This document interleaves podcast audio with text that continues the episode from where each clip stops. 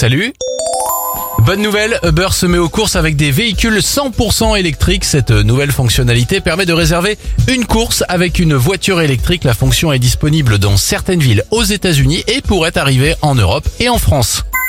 Bonne nouvelle pour l'environnement, le contrôle technique des deux roues devra être mis en place d'ici au 1er octobre. D'après les ONG, le contrôle technique permettrait aussi de réduire les nuisances sonores. Enfin, bonne nouvelle, le taux de chômage n'a jamais été aussi bas en France depuis 2008 selon l'INSEE.